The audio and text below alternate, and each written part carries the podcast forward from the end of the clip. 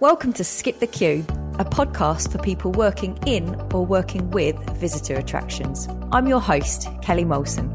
Each episode, I speak with industry experts from the attractions world. In today's episode, I speak with James Penfold, Controller of Partnerships at ITV, the name behind prolific tour experiences including Coronation Street The Tour and Emmerdale Village Tour. We discuss translating big brand IPs into commercial ventures, what the most successful formats are, and the brand new I'm a Celebrity Jungle Challenge opening later this year. If you like what you hear, you can subscribe on iTunes, Spotify, and all the usual channels by searching Skip the Queue. Thank you so much for coming on the podcast today. It's such a pleasure to see you again. Thank you. It's great to uh, see you today. Well, I mean, you say that now. You might not say that after the questions that I'm about to ask you. No, no, I've listened. I'm, I'm a regular listener, so and I, and I, I, don't know what's going to be thrown at me. So I've um, yeah, I've uh, I've taken my Xan Xanax and I'm ready. I had a lot of fun putting these together. I've gone for a theme.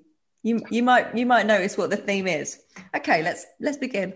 Would you rather eat a fisheye or drink blended fermented duck eggs? Uh, the duck eggs, definitely. Oh, really? You'd go for the yeah. duck eggs, but the smell though. Yeah, but that, that's the um, the eye thing, and they always say, I mean, the eyeballs or anything, you know, it's that kind of crunch moment, I suppose. Um, mind you, fish eye is quite small, isn't it? I was, I was kind of thinking, yeah, no, I'll have to stick with my answer, you know, right. sadly. Blended duck eggs, okay. Uh, that was not, the, I was not expecting that. Right, who's funnier, Ant or Dec? Oh my God, on the tech, it's getting, well, listen, I love them both, but it's got to be Dec. I agree, but then I had a bit of a crush on Dec when I was younger, so you know. He's yeah, always well, my fave. Yeah, I'm, I'm not going to say who my crush was with. They, they're both lovely. Maybe we'll find out later when you've relaxed a little bit. Um, if you could be any Coronation Street character, who would you be? Uh, William Roache. Yeah. You know, Ken Barlow, because who doesn't want to work for, you know, 40, 50 years in the industry and be and, and get, get so many great storylines? He's been a bit and, of a rogue uh, as well, though, hasn't he? He's been a hit absolutely. with the ladies completely. You know, I'd like yeah, and and a, and a returning hit with the ladies. And he has, you know, he gets great sort of one-liners. He's been involved in some amazingly iconic plots. So I think, you know, if any, whenever I ask um, sort of colleagues within the industry, if any actor can have anything, it's longevity within the industry, isn't it? So um, yeah, I'll go that row. Great. Thank you for answering those. Right, tell me what your unpopular opinion is. My unpopular opinion. Well, let's just say that. Um, uh, this is formed off the back of the big reunion. It's very un- it, was, it, was, controversial, certainly then at the time, and certainly on the coaches uh, on the uh, on the trips. It was that simply that the the live recording of any single is ninety nine percent of the time not as good as the single in the uh, in the single recorded in the studio. and um, obviously, I used to say things like "it's not as good as in the studio," and uh, yeah, it didn't go down that well. But um... I think you're probably right there, aren't you? Yeah, I mean, I mean, Adam Rickitt took it personally, but I think we'd all have to agree. I breathe again, sitting in a fish tank needs to be done in the studio. I cannot wait to talk to you about this. So, um, James and I had a kind of pre-interview chat a few weeks ago, and um, I did share my huge kind of love. I mean, uh, who doesn't love Ant and Dec, really? I mean, I mean that could. I mean, maybe that will come up as someone's unpopular opinion at some day that they they detest them.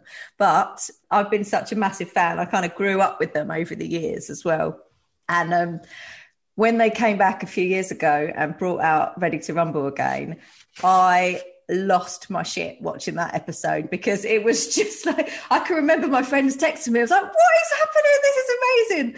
And then for that to kind of expand into the kind of whole big reunion thing was just phenomenal. But we will we will come to that. James, um, at the moment, you're controller of partnerships at ITV, which sounds like a very ground title. Um, what about your background? Like, how did you get to where you are today, and and what what what kind of kind of big highlights have you had in your career?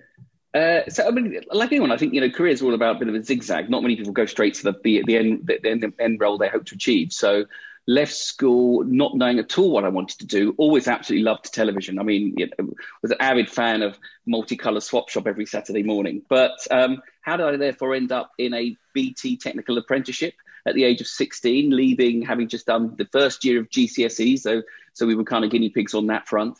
Aging myself here. Um, uh, but you know, BT ran an amazing, you know, uh, classic apprenticeship scheme. Three years going across uh, a month, two months at a time across every uh, facet within the business. So you could be on estates one week, you'd be on customer sort of residential services and installations, you'd be on externals, so working in the manholes and those sorts of things and learning about that aspect, marketing, sales, customer service in the sense of operator services. You know, it was it was a great uh, induction, and all the while being able to go on block release again doesn't happen very often.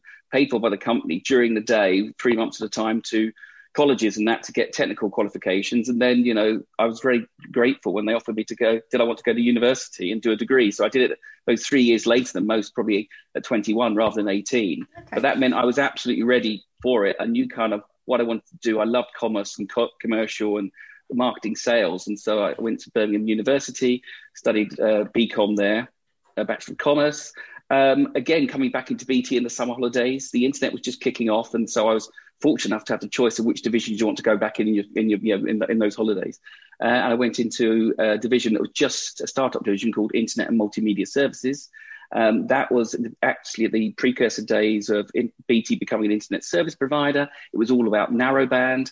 But um, every, we quickly learned, or the company quickly learned, like everyone, whether you're AOL operator or, any, or anybody else, that once the people had logged on, what were they going to go to? Because it was the early days of search engines, there wasn't great deal of content. So um, I just opted to be a, a, sort of content development manager, which was basically business classic business development. So looking to acquire content feeds. So in the day, you'd go to BT's various partners and obviously think to you know, what you personally liked, whether it was top of the pops for kind of for music, uh, you know, Bloomberg for financial services, and, and you pick off these um, the various brands and, and, and go and do deals to acquire that. That moved into broadband services, uh, then worked on a number of sort of trials that are sort of pioneering towards, I suppose, all the things we use now multimedia payphones. So pay, there were a whole trial of payphones across, you know, across Cardiff and, and central London for pe- people coming when not many people had email and certainly not many people had, you know, laptops at home and computers at home, but they did want to be able to send email messages or check their messages as they were between stations or traveling between offices. Uh, and then the early uh, precursor to BTTV, which was um, an ADSL trial. So again, using copper wire to send TV signals down it. Well, again, where's the content there? So I was lucky enough to um, again, it's sort of all hands to the pump really when you're launching these trials. So uh, I, I, opted to kind of talk to the, the music companies, so EMI, BMG, Sony BMG, um, Decca, all, and to provide a variety of content to prove. Mm. And then we were really just looking to the customer to say what they wanted. These were only closed user group trials, sort of you know two, three thousand people in Ipswich and those sorts of things.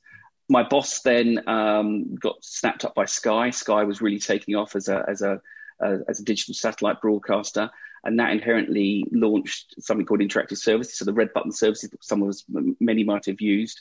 Um, he he stayed very briefly at Sky, I should say, because he didn't get famously on with uh, James Murdoch, but um, moved across. Uh, but quickly learned that there was a real desire to, with multi-choice TV, to suddenly have the reason we had those sort of 200, 300 channels, it's obviously refined itself now as, as, as technology has moved on. There are other ways of accessing content. Uh, but he set up a company called the Interactive TV Group. We were fortunate enough, or not unfortunate for Adam Faith, he'd just set up a, a um, the, the, singer had set up a financial TV group based out of Wapping. Um, sadly, three weeks into operating that, he passed away. Um, but the facility was available, and uh, my then boss at the time, John Swindred, picked it up at an absolute song. And we went in, uh, and he'd reformed a team from people he'd worked with at BT at Sky become a, an interactive TV group, so launching TV channels for other for other parties here in the UK uh, and some some further afield. Um, I was business development manager at first, looking after studios facilities and winning clients to use those, and then also looking up then into interactive services, which is again taking back, I suppose, the internet skill sets. Um, some red buttons. We used to provide those red button services. If Sky didn't develop them for you and do all the coding and the content, then uh, you know probably the interactive TV group, group, did at the time. So BBC, all the children in need apps, the multi-screen sports, the Glastonbury multi-screen sports. Not all of it was sort of developed just in house at um, at the BBC. That took me then to a company called Interaction TV because brands and branded content was becoming very much niche, but you know certainly a, a, a fad at the time, and obviously it's come back in, in many different sort of facets now. Whereas uh, commercial director at that company um, for about four years, which took me to 10, 11 years ago, where uh, a colleague uh, and now my, my boss, uh, William Van Rest, who joined ITV, literally picked up and said, and said, do you, do you want to come in for a conversation? Uh, and I was lucky enough to literally join ITV. So probably 20 years after starting my career, always having wanting to work in television, never thinking, you know, what's my route to being that? Sadly, never going to be front of camera, not while, not while Ant and Dec around. Another great son like that. Um, and uh, there, it was the, the role. You know, it wasn't defined, which is always a great, again, a great opportunity where I sort of thrive from. It was about classic business development or sales, looking at what the opportunities are. Where aren't we making use of the you know the, the assets that ITV uh, might have. ITV was absolutely just you know coming off the back of a transformation where the regions of all the various regions, Granada, HTV, Meridian, uh, London, Carlton, LWT, were all combining in to become under one brand for once. Um, and uh, and so that, that that journey began. And uh, the team at first was called Brand Extension, which I think you know was, was really really simple. Uh, did what it said on the tin, which was literally if there's a brand, a bit of intellectual property that, ITV has, owns or makes, you know, what could we be doing with it that isn't the core show itself? And that, you know, took me into actually working with all the producers who make all of our shows, whether they're in house within the ITV Studios group or it, it, it, third parties to see are opportunities. And, you know, often that there aren't, but every now and again, um, you, you, know, you, you, strike lucky, and there is. That's such a crazy kind of path to get to where you really wanted to get to. I love, I love hearing how people have got there. Yeah. But what that must be such an exciting thing to do to have that opportunity to say, well, we have this amazing brand that people love. What more do we do with it? You know, how do we make that even more immersive for people? How do we build this into an experience? That, like, what a fantastic role. Yeah, no, I mean, uh, as, I mean, I'm one of a, a, great team, and it's you know, it's been and is an incredible t- train set to to, to play with, uh, and you don't take any opportunity for granted.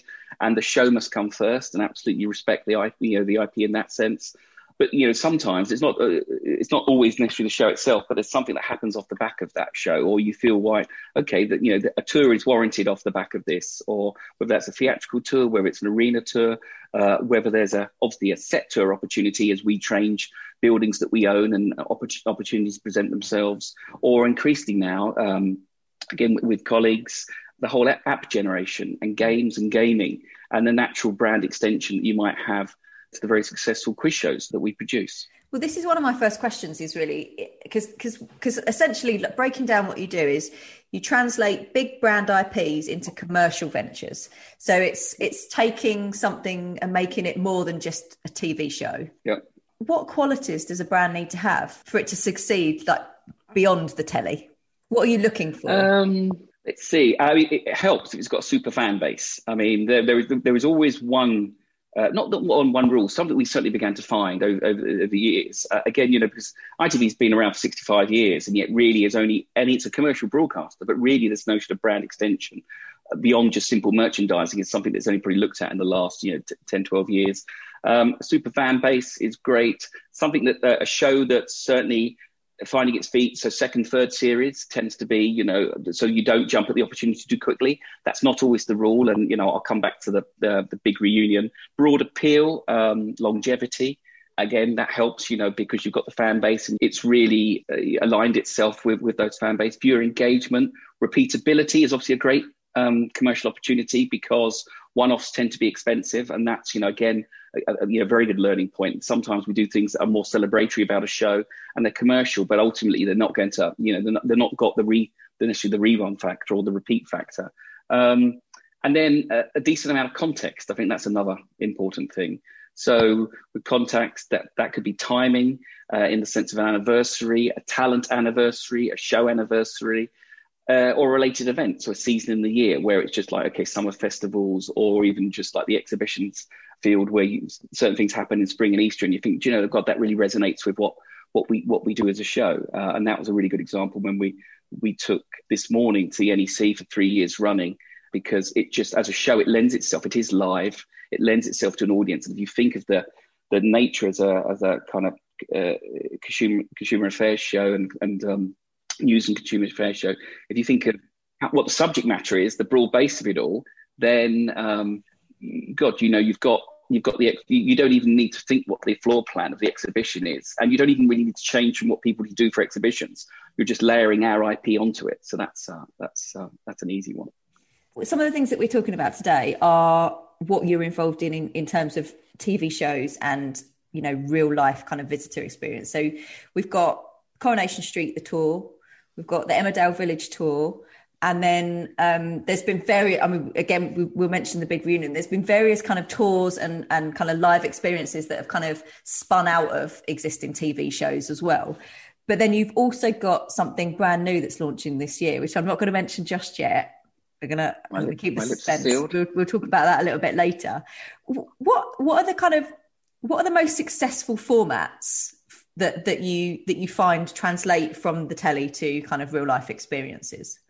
So um, I, mean, I suppose the, the obvious ones, and these, this isn't unique to ITV, but it's certainly um, it's about you know mass market, big entertainment, uh, stuff that you know appeals to the broadest audience. So with you know Syco and Fremantle, X Factor was an obvious tour in its day, uh, at the height of um, unknown people becoming music uh, music talent celebrities, recording artists, and then going on tour.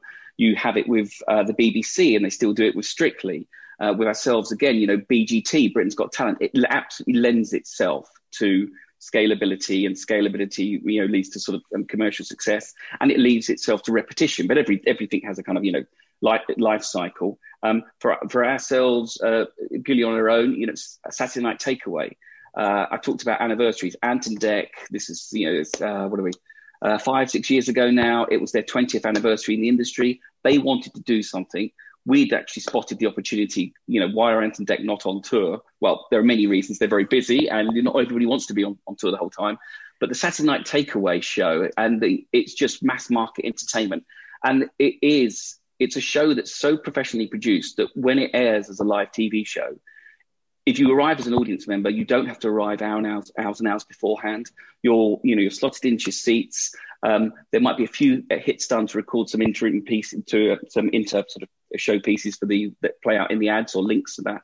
But then you're straight onto the show, and the 90 minutes you see in the, the TV audience is the 90 minutes you get at home. But God, if you're in that audience, it really is. You know, there's a, there's a live buzz to it. So taking that to an arena tour, 30 dates, uh, matinees and evenings. Um, 15, 16 days with the boys on tour around the country, absolutely lent itself. And, you know, and all, all hats off to um, colleagues in my team uh, who helped deliver that. The, the, the, production company, ITV, ITV Entertainment and ITV Studios Entertainment, and of course working with Live Nation as a promoter. So there, you know, there's, a great Marriott partnerships. Big reunion, you know, again, um, that's the that's the one I would say where you know you don't didn't need to be didn't need to be into its tenth series, didn't need to be coming back like um, Saturday Night Takeover where he was doing after a bit of a hiatus. That was um, okay, it's been 10, you know, 14 years since, uh, certainly 10 years since we've seen a lot of these acts in arenas or on in larger scales of theatres. Um, where have, they, you know, what, what have they gone on to do? Uh, Michael Kelpie and Potato, one of the ITV labels, had had success with Bring Back Steps for Sky, yeah. and they'd made that format. I looked at that format, and you know there was an obvious uh, journey there. And then it was okay. How does ITV do that? Well, we do it on scale. So why bring back just one band? Why not let's bring back five every you know five every series? And you know uh, what do we, we we did two series because basically there was about you know 15 you know 15 real acts that when we sort of thought about it and just and uh, look, looked at um, chart successes and also their backstory, what they've gone on to do, and where they all are now. Um, we didn't even have to air the first episode, and there was a you know, Twitter was really a thing by then. And there was a, well, obviously there's going to be a tour. Well, I can assure you there wasn't going to be a tour. But there oh, was so, so the public requested yeah. that, wasn't so it? Plan to start well, there was there was a kind of concept when you work with that that much that, that those that many artists and that much talent, and it's you know confusing schedules. You think, okay, you know, this could this could lend itself to be, but you know, let, us kind of be ready, waiting in the wings. But consumer demand, instant feedback, and then you've got to be able to you, you've got to be able to by picking the right partnerships, you've got to be able to move quickly on those sorts of opportunities, and they don't often come along in that way. Yeah, uh, it's fabulous. I mean, uh, uh, that that show for me was um, was really kind of like reliving my childhood because I'm of a certain age. Much younger than me. Thank you. I doubt that very much, though.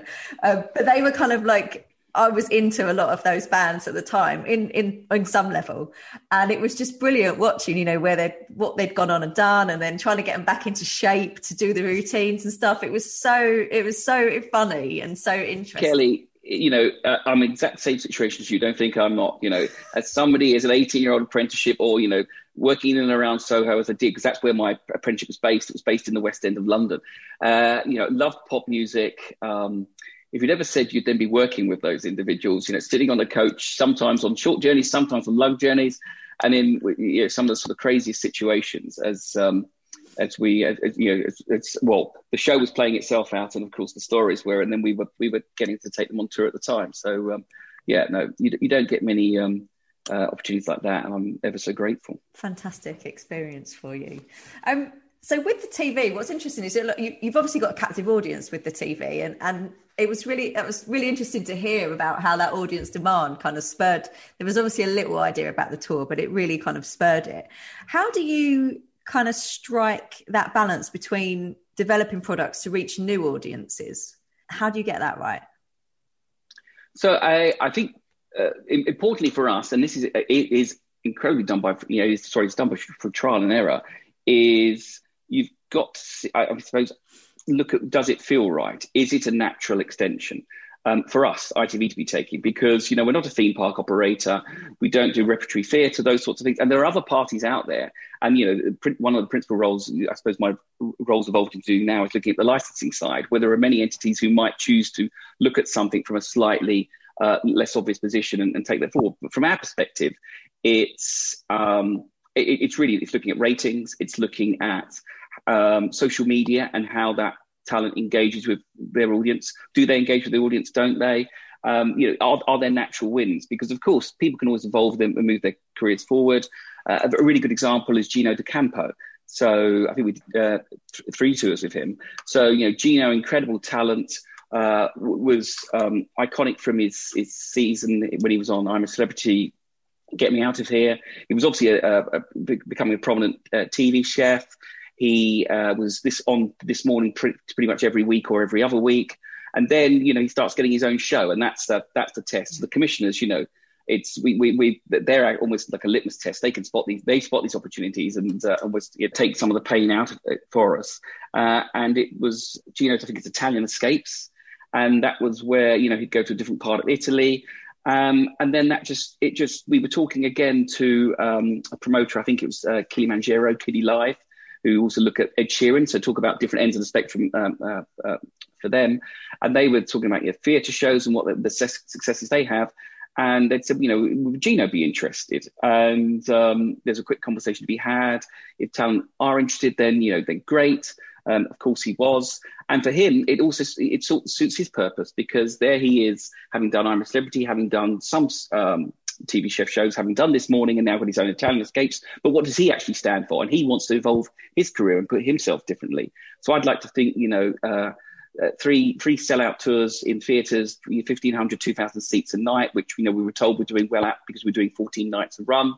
Um, and it wasn't just Gino goes on stage and and and, and cooks because that would be obvious. It's Gino goes on stage and does what he does best, which is engages with the audience. Yeah. The cooking almost becomes you know, uh, auxiliary um, to, to, the evening.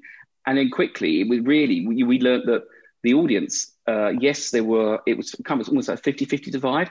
50% of them were there because they wanted some cooking advice or to hear his anecdotes about Italian escapes and when it's what it's like to be on the road and cooking the food of his uh, food of his homeland. And 50%, of course, had joined because he was suddenly an instant overnight success in Celebrity Juice. And that audience wanted quite a different thing. And of course, Gino being Gino, he would play to the Celebrity Juice audience, and it, it made it made for you know an unpredictable but incredibly entertaining show. That you know the first um, the first tour, it was you know fairly locked down in what they produced and what it would be and the, the format would be. Uh, numbers two, two and three, you, know, you go for it. You know what you you know what you want to do. Um, as long as you pitch it correctly to the audience as to what they're going to be getting. Uh, so live and unplugged was, was, was tour number two. Um, then you know you've um, you, you've got success. Uh, another good example is, I suppose, this morning live. So there, um, we've been approached by Media Ten, the, the guys who deliver Grand Designs and the Ideal Home Show, for a number of years. In fact, for probably about eight or nine years, and they they hit us when it was right to have a conversation because I thought uh, this is madness. I've been challenged with why aren't we doing festivals? Why isn't ITV more involved with festivals? Because you had the good food program for the BBC, you had the clothes show historically being such a success. Yeah, and, and, in truth, we, you know, um, uh, well, in truth, we have always been very successful in daytime. And I think with uh, this morning, it was really uh, it, we, we, looked at all the shows. So Good Morning Britain, Lorraine this morning, and Loose Women. And could you take them all on, you know, on the road? And would there be an exhibition? Uh, and then you start getting into the realities of cost, of logistics, of actually the quite disparate audiences that do come across those four different shows and what they want to engage with. And we quickly settled on this morning, and then just simply this morning live, in that it has cooking in it, it has. Um, uh, health issues, it does fashion, it does entertainment, and ultimately at the heart of it are Phil and Holly or Eamonn and Ruth at the time. And uh, you know, we learned very quickly that we were taking the show on the road. We did the uh, whilst we had a replacement presenter team in um, in London, so you'd have Phil and Holly in Birmingham and and Ruth in in studio, or, or vice versa. Uh, they'd hand to each other. Great segments of the show were able to be done from the NEC. Um, you know, kind of yes, there were costs involved, but to us that was more of a, a, marketing vehicle. It worked really well for Media 10 because they absolutely know how to deliver a live exhibition. And from a stands perspective, and from all those uh, consumer brands that want to sell to our audiences who would normally take advertising slots in those shows anyway, it was a it was a no brainer for them to want to attend. And it's on four day. It was on for four days a, a week um, every year. You know, forty to fifty thousand people attending over those four uh, you know four days. Um, and then you get into the great hurdles of oh my god, you know, it's almost too successful capacities and fans being more than just I suppose the the, the, the typical um, ticket buyer and, and, and visitor. Everybody wants to to meet the talent, and so meet and greets. You know that that became a, a you know a whole sort of performance item in itself.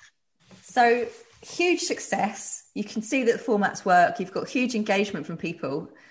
And then a global pandemic comes along and uh, kind of smashes us all in the face. How has that? I mean, it's affected obviously your plans and things that you've got, eh, eh, you know, in fruition quite extensively. How have you? How has it affected you, and how have you kind of tried to overcome some of those those challenges this year?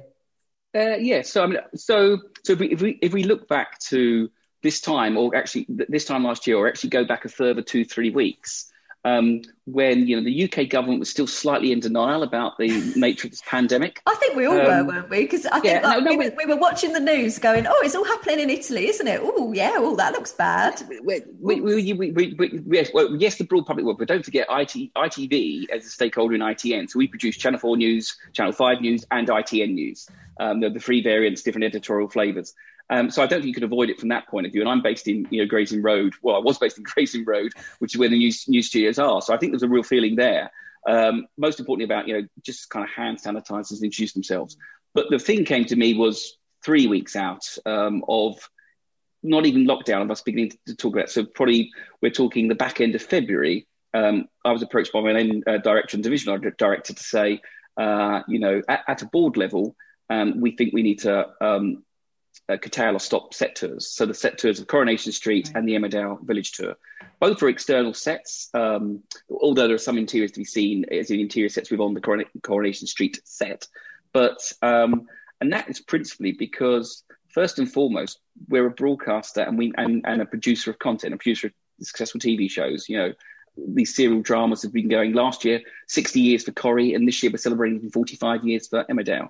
And so, hearts and minds, which is a, a phrase that's very well known now within the business, is looking after the staff well-being. And staff well-being is therefore uh, the actors, the talent, all the production staff, all those many people that come on board, coming coming out of the. Um, so quickly, the sets began to close, you know, to lock down, um, and we and, a, and a, a, wrapper was put around the productions to enable them to come on production for as long as they could. That wasn't feasible from the moment national lockdown happened, and we had to then you know, wait and work with health and safety committees and, and other people and with government to work out what the safe way to production was. So from my perspective, it was please turn off tours. And we were just starting the season. And we had loads of pre-bookings um, across Emmerdale and we had loads of bookings across Coronation Street. And of course, we just recruited our seasonal workers in the sense of our tour guides for that, that year. Many who come back each, you know, come back each year and have other roles when the when the tours aren't operated at weekends. So I think we had to, you know, it was straight away on, onto the phones. Uh, I mean, with Emmerdale, our partner um, is uh, you know Continuum Group, Continuum Attractions, who we work with on many um, uh, tours and attractions, and and obviously from their perspective. Uh, there was a, a, a, a, quite rightful debate: Are we jumping the gun and doing this too soon? Because they weren't seeing that advice in in the in the tourism market for their attractions. But ours was no, this is what we kind of we need to we need to do, and we didn't want to let consumers down at the last minute because with Corrie certainly um, people travel quite a distance across yeah. the country to come to those weekends. They book hotels in advance, they book transport in advance. Um, and so then it really is about you, are just going into to a situation of customer management. So there it was a case of listen, sorry, we need to cancel down tours. Um, obviously, refunds immediately available. if You wanted them, or you can basically move to hold a, a voucher, or, or, or, and we will, you know, we'll we'll contact as soon as. So that's a complete curtailment of that that, that business, and it became then a reality that um, even with unlockdown, lockdown over the back end of the back end of summer, that again the situation was even just worse. Think of where we are now in winter. So autumn and the end of summer last year, everyone was feeling great in the UK and, and around most of the of the world. Some had fitted in summer holidays or done staycations and things like this.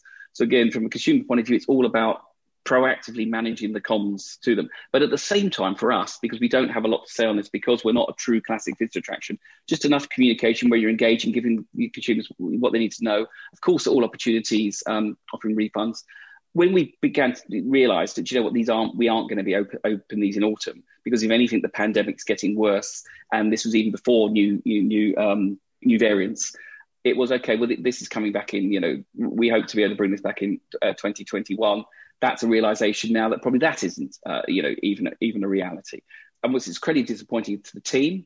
Um, you know thank god uh, in the early days where the furlough opportunity was there we absolutely absolutely um, you know uh, used it from a customer point of view. Social media, thank God, we've got you know decent outlets to be able to contact um, customers. And from you know, being a broadcaster with viewer services, um, we were able to really talk to other bits of the business for them to help us to, to get in contact with as many consumers as possible. And even now, you know, it's it's it's a difficult one because you look to advice from Alva. You know, keep, we keep across Blooloop. We listen to your podcast. We talk to experts. We're uh, talking with you know the Continuum every day, uh, and we uh, you know have health and safety advisors from the tourism market as well. But from a sector's point of view, it just isn't realistic. There is nobody in any of our, any of our offices. We all work remotely. All the editing of the shows is pretty much done remotely, incredibly. Um, in the early days of the pandemic, every show was produced remotely. The galleries all became laptops, so editors, directors were sitting at home. So, and the, the, the, two teams who make the soaps have done an incredible job of creating co- cohorts where nobody kind of overlaps. You're in your cohort group and you move through based on your plot line and through those cohorts so you always sort of stay safe. And they're the only people who go on sets. They pick up their own, their costumes are already hung out for them, you know, that's so, uh, and their, their, makeup they do themselves. And so I suppose the, the thought to um, the uh, ITV Studios production, uh, the, the drama production side, the thought of even sort of entertaining us being able to welcome the members of the public onto those sets currently is still sort of you know untenable. So the good news is very exciting plans, you know, for for next year. What this has given the, I suppose, the pandemic. Let me come to the positives. If it's given us a time to reflect, uh, you know, we were very lucky uh, six years ago when uh, the old set became available on Coronation Street. The Granada building was sold quite quickly after you know 55 years of ownership by ITV it would have just been quickly demolished. But that wasn't, you know, I was like, that, that can't happen. We, you know, let's let's let's think about this sacrilege. Yeah. Well, and when, and also got also to the developer who bought it. You know, when do you need the building by? When are you truly? When you've got planning to do, you've got you know plans to put into council. When do you need it by? But we, you know, we need it probably about 24 months time. So for 18 months, we are able to open that set, and 900,000 people came through that set wow. tour um, in that period of time, and that's a success. Um, and that, that that felt you know completely natural. But now we're working in a different environment. We're part of a living, breathing production production community. So we're looking at it from you know from a, from a from a, filming perspective and from the and from that um, visitor perspective. The exciting thing is we are able to look at now how do we uh, make the tours more accessible? Is the technology that can you know can can almost enhance them? Uh, work with groups like Antenna, looking at, you know, we've long resisted audio guide because we love the in, interpersonal nature of the, the, the, tour guide. But actually, if you think of the amount of content and archive and things like that can actually bring sets to life, and everybody's got a different character they like on those shows and a different memory of a storyline. Some people like the 60s, 70s, the 80s. Some people remember, you know, Emmerdale and, and I'm going to say ITV Sacrilege when it was called Emmerdale Farm. Um, and so they, you know, there, there, there's those sort of um, those angles to it and it's given us time to uh, reflect uh, completely exclusive to you. Where um, we're building an IT, a, a, new building next to Coronation Street in Manchester. The piling's underway. Wow. Uh, the intention is to have it open by next Easter. Um, what's it going to serve? It's going to be it's multifaceted because it addresses mul- multiple problems. The script writers, and there are about 200 on Corrie, normally meet in hotels and, and go to conference centres to marry all the plot lines together and to do the timelines. Again with cast, again with all the principal um, production team. Now, now will be able to happen on the top floor of this of this, you know, almost event space building. The middle floor will have an exhibition space, which will be will be used by us. Um, from a Coronation Street perspective, and the down the, the ground floor will have a 70 uh, seat uh, theatre for those like me who believe that people will come back into some form of cinema environment, and we'll have a cafe and we'll have a, a retail outlet. So it'll be a proper. Uh, uh I don't want to call it. I'm going to call it, but sort of visitor reception area, as opposed to them just meeting somewhere in Media City and then we walk them over to the set and take them on, on, on take them on the set there that allow us allow us to be seven days a week um, from a from a experience point of view, and as in to engage with, with the brand. It really plays for Peel the la- Peel the landowner of Media City because there's a brand new tram line that opened unbeknownst to us pretty much all whilst we've been in lockdown that serves the Trafford side of Manchester and it's a high you know a much faster link into Manchester. There's a stop right by our, ourselves and the Imperial War, War Museum, so we're where that that stop. There'll be a cafe there, as I say, which would provide. So that's playing to an opportunity that if we'd not had the pandemic, would have taken quite a lot longer yeah. because we've been able to do stuff when the sets have been closed, when the filming hasn't happened.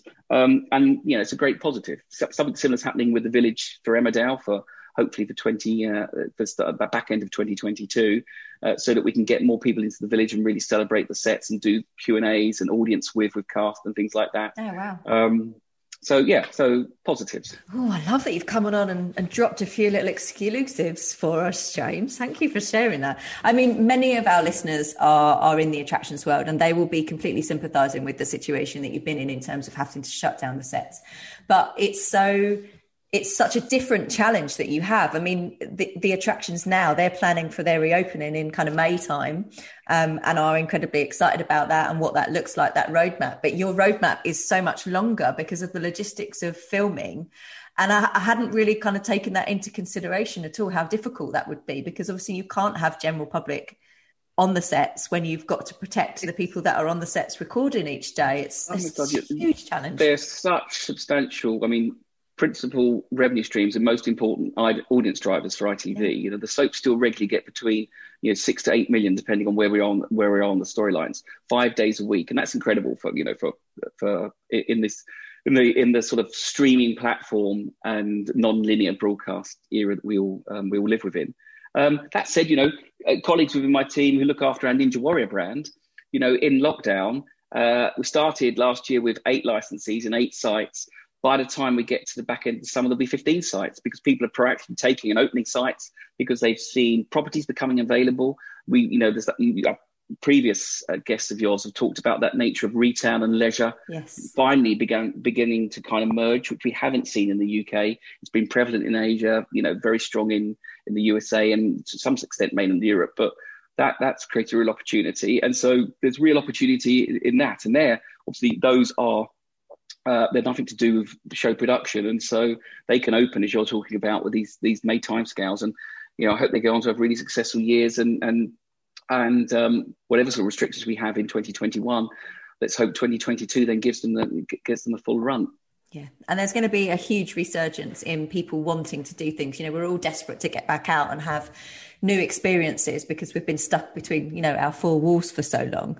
Um, but this brings me to something very exciting which is that i'm a celebrity jungle challenge which is it opening this year? Maybe this year? Who knows at the moment? Tell us a little bit about it i can tell you that based on current government guidelines and if we and what we know of the roadmap we're actually opening this summer um, I mean, for me, it's very exciting. It's the fruition of a three-year project, in in in, in a sense, from talking with um, you know Peel Holdings, the landowner, to then uh, working with various design companies and settling with Scruffy Dog Productions. Um, and then the exciting part, which, which we started right back at the um, start of this podcast, working with the, you know, the producers of the show. And, you know, Richard Cowles, Tom Gould, and that ITV Entertainment team are genius. You know, uh, I'm a Celebrity is his format. Saturday Night Takeaway is his co-format. Love Island is his format.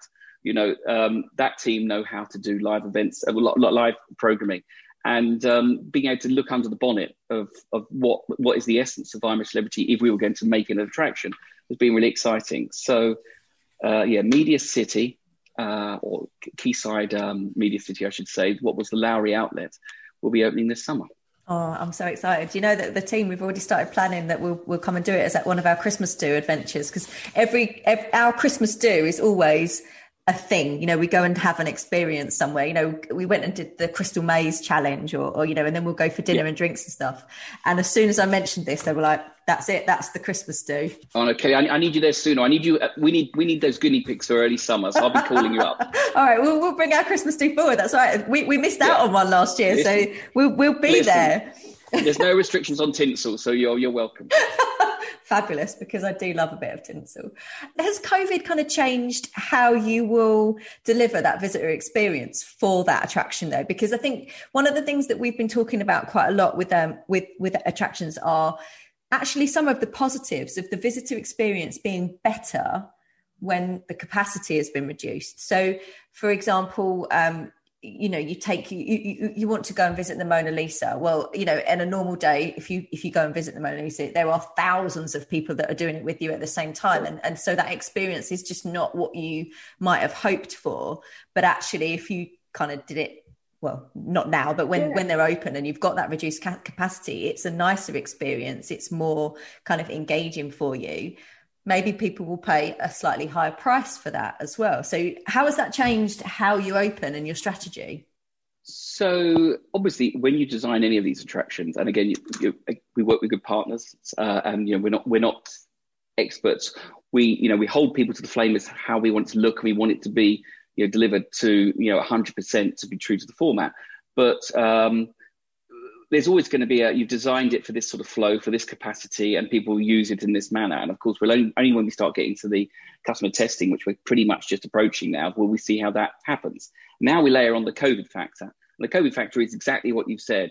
Probably a little more time in that attraction. Um, yes reviewing you know what, what they reviewing the price for that but the capacity being reduced but then the experience being so much better it's you know things are all all uh, uh, also I think all leisure attractions are going sort of price sensitive, but um, I do think, and I, I, hope when you see it, the layering over the IP of the Jungle Challenge, and whether it's the thematic music and even a safety video from Ant and Dec through to the the gameplay we've put on what would traditionally be kind of a, a ropes and um, swinging course with a bit of a you know, sort of ninja warrior in the middle, um, really does it really does bring value to it. So I think we've got to um, and we are reviewing what that what that customer experience is. Similarly, on on tours side of things, it's absolutely about capacity. Less people maybe in in tour groups. Certainly, fast tracking this um, notion of free flow that colleagues have had, which is okay. Tour guides are wonderful, and they give you the kind of they give as scripted and in the tone of a show version of events.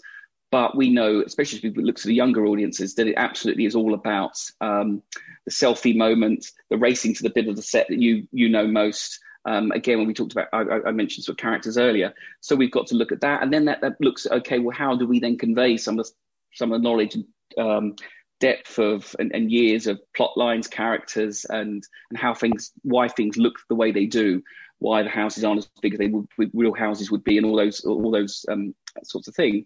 Then we're looking at the kind of audio guide or the, certainly the interactive guide and how uh, how you know smartphones that again you know really have got pretty much mass market penetration now across all age brackets. Um, you know how we can, how we can use those. I think last week somebody raised a really um, uh, well, so the, the podcast that aired last week, and I can't recall the chap's name, but um, oh my god, never did I think what we'd be looking back at QR codes. And, um, QR codes. 2020 was the year of the resurgence for them. Who knew that was going to happen? Absolutely, it's like the ZX spectrum of tourism. It's suddenly back. I was going to say Atari, and that, but then that would oh, that would super yeah. age me. yeah, no, that's, I've got, no, that was yeah, 10 years before me. so can you, um, we, we're coming to the end of the podcast. I've got one more question yep. to ask you, but can you give us um, can you can you let us know what kind of things that we might find in this new attraction? Are there going to be any disgusting eating challenges? Because I think I feel like that is up there with what people really want to do. listen, I, I think what what we uh, I'm Celebrity just had its 20th season. You know, even in a, a, an amazing cast in Wales, did record audiences. And I know we've got you know pandemic viewers and that people can't go out, and there are many facets to the show. And so I think this is the first iteration of what you're going to see and what we'd like to do with the I'm a Celebrity brand, working with you know not just property partners but also with operator partners that we're currently engaged with. This one is all about the jungle challenge of getting stars because at the heart of the show you get those stars and it is for the more physical aspects of, of it. So. Um, you know, there are there's you've got to climb you know 15 meter um, rock faces. You've got a zip line across the venue. You've got to do a tree chop trail that doesn't have much to support you other than the the harness you kind of clip to, and so that will test your heights. There's a spy rider if you so wish that you can strap yourself into and travel 20 miles an hour around the uh, you know around the, around the rooftop. There's um, you know, Escape the Jungle, which is um, our variant on Ninja Warrior. So we've packed a lot in, you know, a, a lot into this. And if you're if you're uh, if you want to test again your your test of heights, there's leap of faith. Would you go? You jump. You hang on to uh, uh a cushion for as long as you can before you drop to the ground. Oh. And uh, let's yeah, but don't worry, you're in you're in a safety beeline. oh, it's going to be great. I, I feel super excited about it already, and I'm pretty sure that a lot of our listeners will be booking up tickets as soon as they can. Thank you so much for coming on and sharing that, James. Um, we Listen, always ask pleasure. our guests um, for a book that they would recommend to us. So, and it can be anything really. I used to always ask it was a book that had shaped someone's career, but I think actually just a book that you really love or, or, or one that you would just like to share with our audience would be great. Okay. Well, I, have changed my choice as of this morning, and uh, it's courtesy because, of course, from working from home or even when I work in the office, I've always got ITV on playing in the background. And um, a book that I found absolutely charming, and not a, not a lifesaver, but just really resonated with me in this lockdown, being sort of single, working on my own, working on a project quite distance with a team that's quite disparate around the country has been the boy, the mole, the fox, and the horse. Oh, Charlie Mackesy. Oh um, gosh. And, and, and, it comes into mind today because uh, I, I, saw him in, uh, over my shoulder just before we came on the call because he was on this morning, and it's being made into a movie, um, which is incredible, an animated movie using his beautiful artwork. And as I understand it, it's going to extend the characters and give some background, you know, to to those four wonderful subjects. And I think, you know, I just feel with all that's going on, whether it's headlines in the news this week on any level, with regards to ITV or not, that, you know, put a bit of love out there and um, we'll all be we'll all be good and we'll and we'll get through this storm, as he yeah. likes to put it. Oh, do you know what? That book has given me so much comfort over the years. And I'm so glad that somebody, nobody has recommended that book yet. I'm so glad that you chose that one today because it really does sum up what we all need right now. And I think it has been like I said, for me, it's been a huge comfort for on many different levels, and I think it has been a huge comfort for a lot of people through the lockdown as well. Absolutely, and it's yeah, you know, you can turn to any page of it, and there's a a quote or a phrase that just kind of you can draw something from it, and I think that um, there have been many books probably prior to that, and I'm not going to bankrupt you as others do, so that's my book. Thank you. Just the one book. Just remember, I asked for one book. Yeah, people. guys, just listen. One book, please. That's all Kelly wants. Cost me so much money. oh, thank you so much. That's a great recommendation. As ever, um, if you want to win a copy of that book, then if you head over to our Twitter account and you retweet this episode announcement with the words, I want James's book, then you will be in with a chance of winning a copy. And um, you should do that because it is a really lovely book. I'm so glad that there's going to be a film as well. That's really nice. Yeah. James, thank Can you. Can I say thank you, by the way? Because I mean, it's I listen to your podcast every week. Fascinating insights helps helps all us, and um, yeah, so I'm really pleased that um, I was invited on. Thank you. Oh, that yeah, that's really that's very kind. Um, all of our guests have said very lovely things about the podcast, and I, I feel super humbled by it. Um, I actually felt really humbled that you put us in the bracket of Alva and Blooloop there, who are, are phenomenal organisations that have been doing brilliant things for attractions throughout this. Thank you, James. It's been a, a, an absolute pleasure to have you on today. It's been been wonderful. So thank you so much for your time. You're very welcome. You take care. Thanks for listening to Skip the Queue. If you've enjoyed this podcast, please leave us a five star review. It really helps others find us. And remember to follow us on Twitter for your chance to win the books that have been mentioned. Skip the Queue is brought to you by Rubber Cheese, a digital agency that builds remarkable systems and websites for attractions that helps them increase their visitor numbers. You can find show notes and transcriptions from this episode and more over on our website, rubbercheese.com forward slash podcast.